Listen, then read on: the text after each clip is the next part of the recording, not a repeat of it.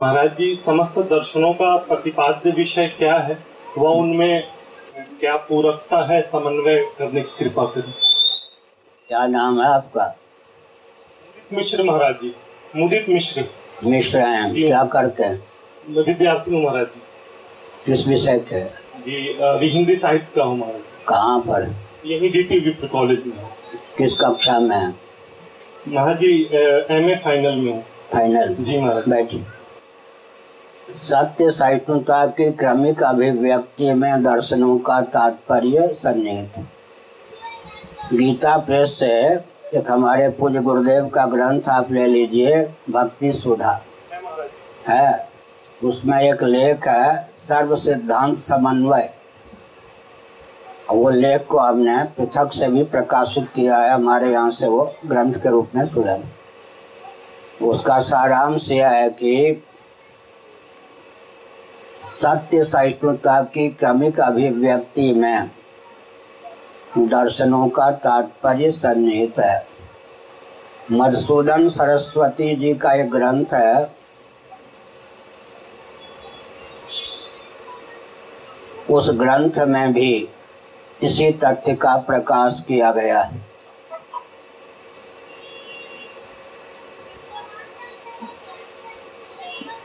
उदाहरण के लिए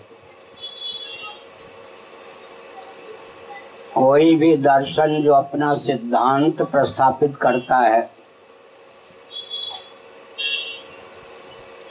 उसके तात्पर्य को चुनौती न देकर दूसरा दर्शन, अवान्तर विषय को चुनौती देता है या उस तात्पर्य का शोधन मात्र कर देता है। प्रस्थान भेदा नामक ग्रंथ है मधुसूदन सरस्वती जी का। उसमें तो उन्होंने वेदों को प्रमाण मानने वाले जो नैयायिक वैशेषिक योगी, सांख्य, पूर्वोत्तर मीमांसक हैं, उनको लेकर विचार किया है। और हमारे पूज गुरुदेव ने चारवाक बौद्ध जैन को लेकर भी विचार किया। हमने भी अपने ग्रंथों में लिखा है कि किसी भी दर्शन का जो तात्पर्य होता है। उसका शोधन भले ही दूसरा दर्शन कर दे, खंडन का विषय होता है अवान्तर विषय का अपनोदन। अब चारवाक दर्शन क्या कहता है? चेतना विशिष्ट शरीर आत्मा, ठीक है? इसमें सर्वानुगत सिद्धांत क्या है? देहबाह्य अनात्मा, हाईएस्ट कॉमन फैक्टर समन्वित सिद्धांत क्या है? देहबाह्य अनात्मा है, इसको लेकर कोई विवाद नहीं।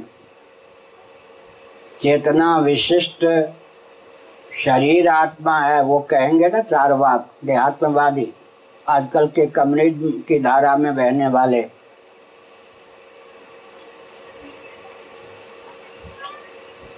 देह विशिष्ट चेतना आत्मा है, पलट दीजिए विशेषण, विशेष को। एडजेक्टिव विशेषण विशेष को पलट दीजिए, तब क्या हो जाएगा? देह विशिष्ट चेतन, चेतना, आत्मा। ठीक है, अब चेतना को चेतन कर दीजिए। फिर देह की लक्षणा कर दीजिए, देहेंद्रीय प्राणांतकरण में। फिर देहेंद्रीय प्राणांतकरण से उपहित चेतन आत्मा है। फिर देहेंद्रीय प्राणांतकरण के बिना भी उस चेतन का अस्तित्व है। इतना ही नहीं, वो देहेंद्रीय प्राणांतकरण का उपादान जो त्रिगुणमयी प्रकृति है, उसका भी अधिष्ठान है। चारवाक ने जो कहा, निषेध मुख से उसको ले लिया देह बाह्य पदार्थ वस्तु के अनात्मत्व की सिद्धि में चारवाक दर्शन का तात्पर्य अविरुद्ध हो गया। अब जो साक्षात उसने कहा, चेतना विशिष्ट शरीर का नाम आत्मा है, उसमें क्या कर दिया? विशेषण विशेष में व्यत्यास कर दिया। शरीर विशिष्ट चेतना का नाम आत्मा है। चेतना को फिर चेतन कर दिया।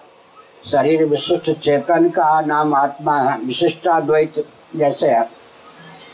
शरीर की लक्षणा कर दी शरीर माने देहेंद्री प्राणांतकरण। देहेंद्री प्राणांतकरण विशेषण को कन्वर्ट कर दिया, परिवर्तित कर दिया उपाधि में।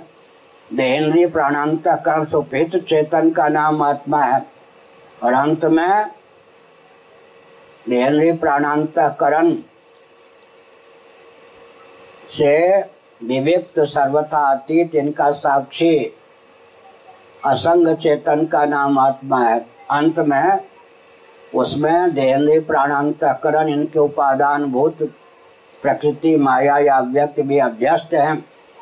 जो चार वाक ने कहा, उसका देह बाह्य पदार्थ के अनात्मत्व में तात्पर्य मानकर, उनका जो सिद्धांत था, उसको जैसे मक्खन को स्थायी रूप देना हो, पकाकर घृत का रूप देंगे या नहीं?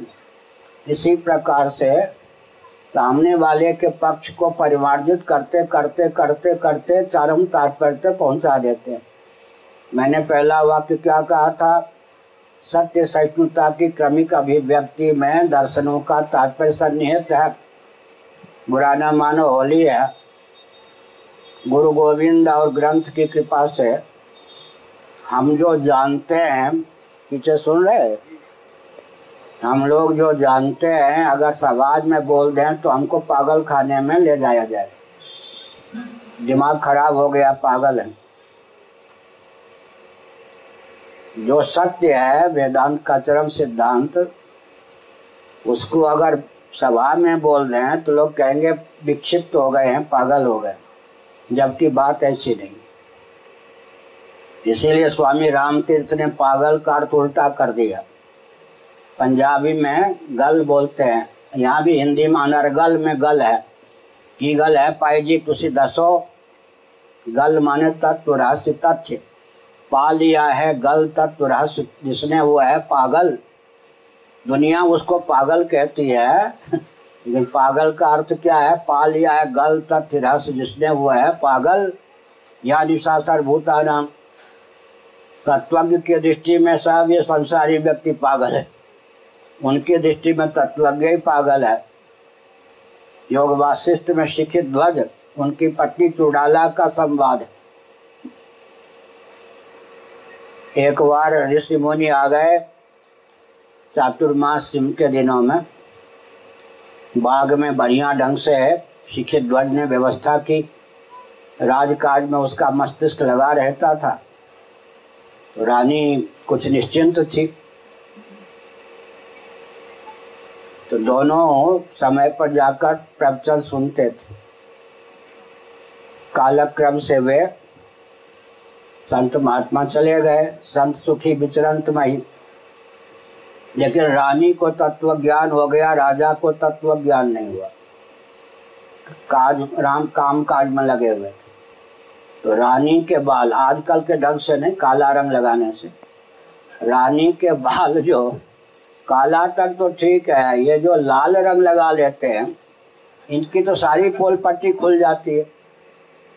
पुरुष भी लाल रंग लगाते हैं तो लोग समझ जाते हैं इनके बाल पके हुए काला रंग लगा लें बाल में तो समझने में देर है कि सचमुच में काले हैं या ऊपर से रंगे हुए काले। लाल लगाने से तो अपनी पोल पट्टी सीधा ही खोल देना है। कपड़ा लाल की बात नहीं कह रहे, बाल लाल। बाल लाल कर दिए जाते हैं तो फ़ैशन होता है, या लोग सामने वाला समझता है, इनके सारे बाल पके हुए।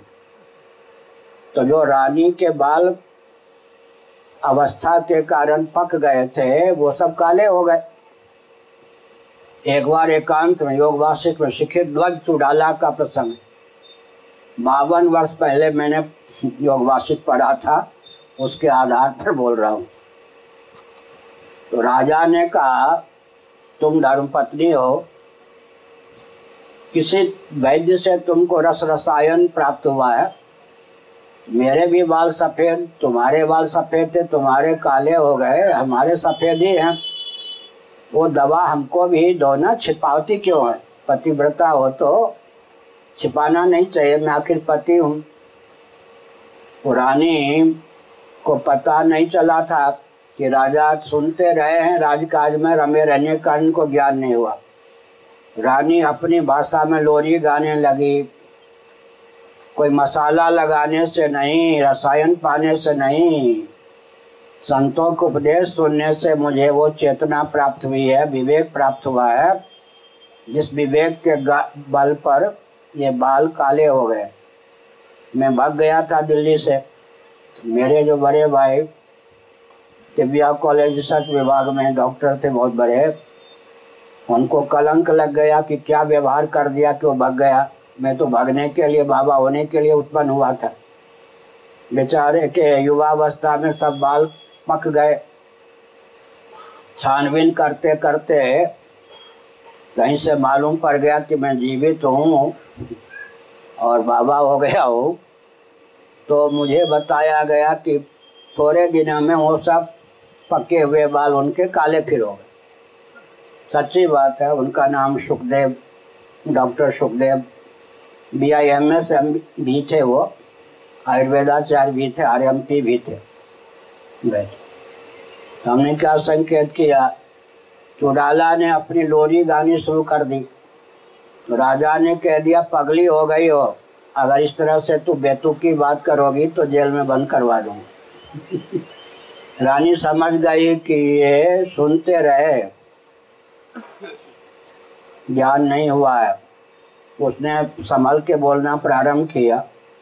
पूरी कथा सुनाने में तात्पर्य ने ऐसा उद्योग किया, तीन को पीछे लगा दिया। किसी के पीछे तीन को लगा दीजिए, नहीं जान गया। सेवक स्वामी सखा सी पी के। रामचरित मानस में बहुत अच्छा संबंध बताया गया। ये जो राम जी हैं, इनके शिव जी क्या लगते हैं? राम जी तो भगवान विष्णु के अवतार हैं। तीन संबंध दिया गया, सेवक स्वामी सखा सी पी के ये ऊपर लगते हैं, बीच में लगते हैं, नीचे लगते हैं।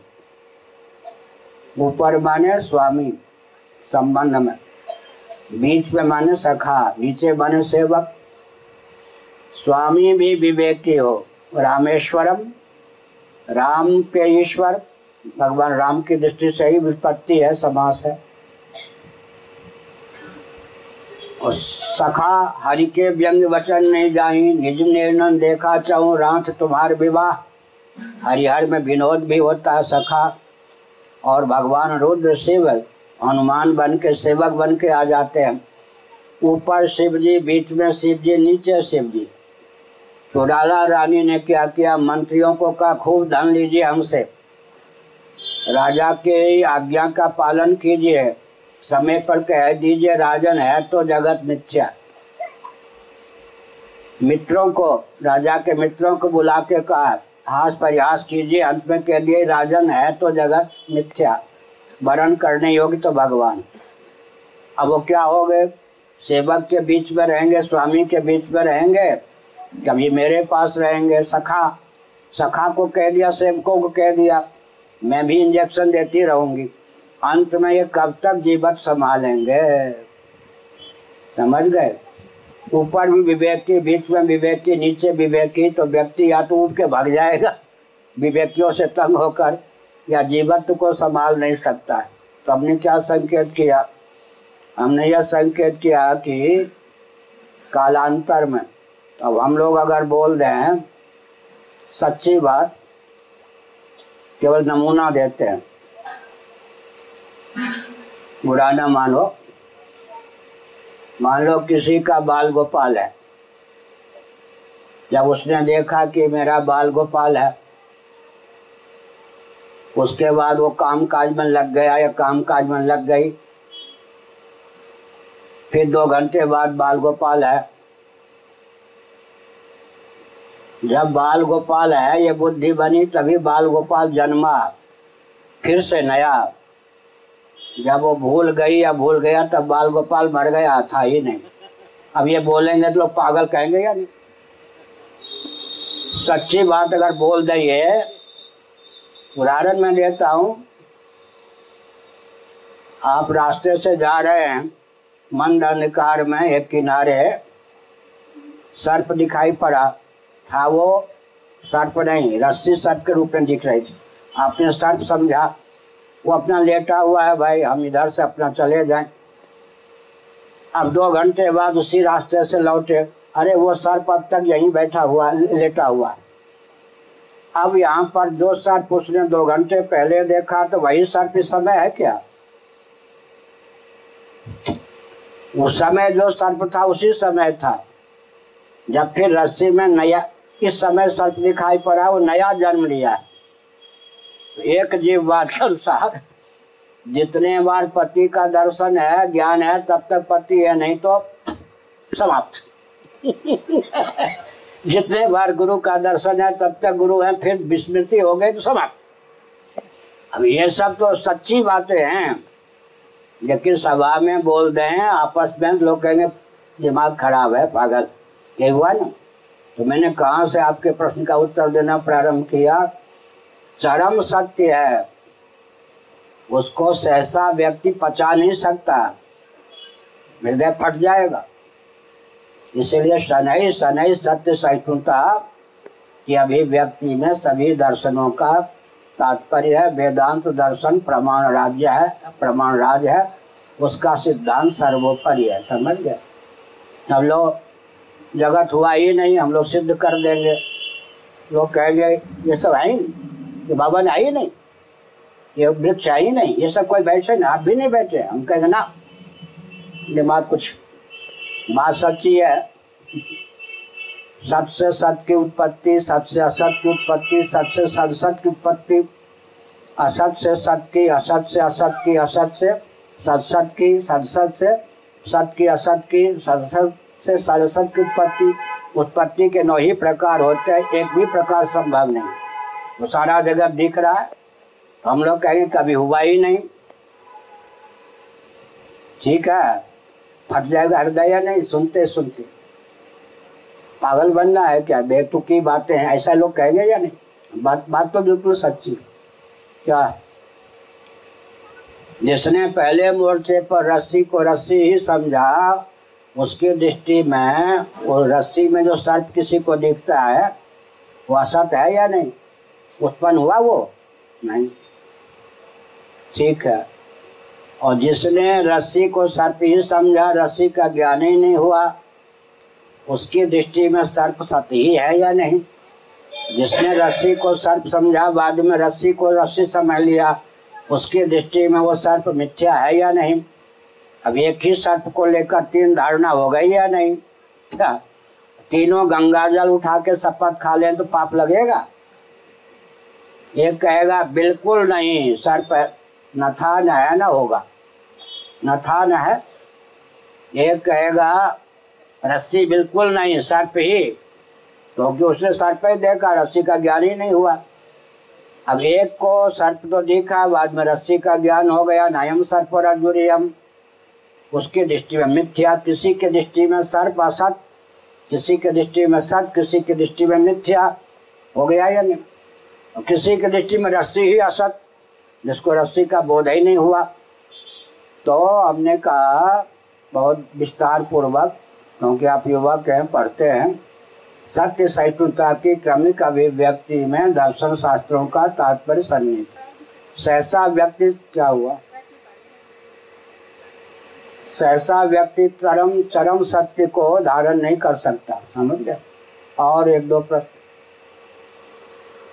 अच्छे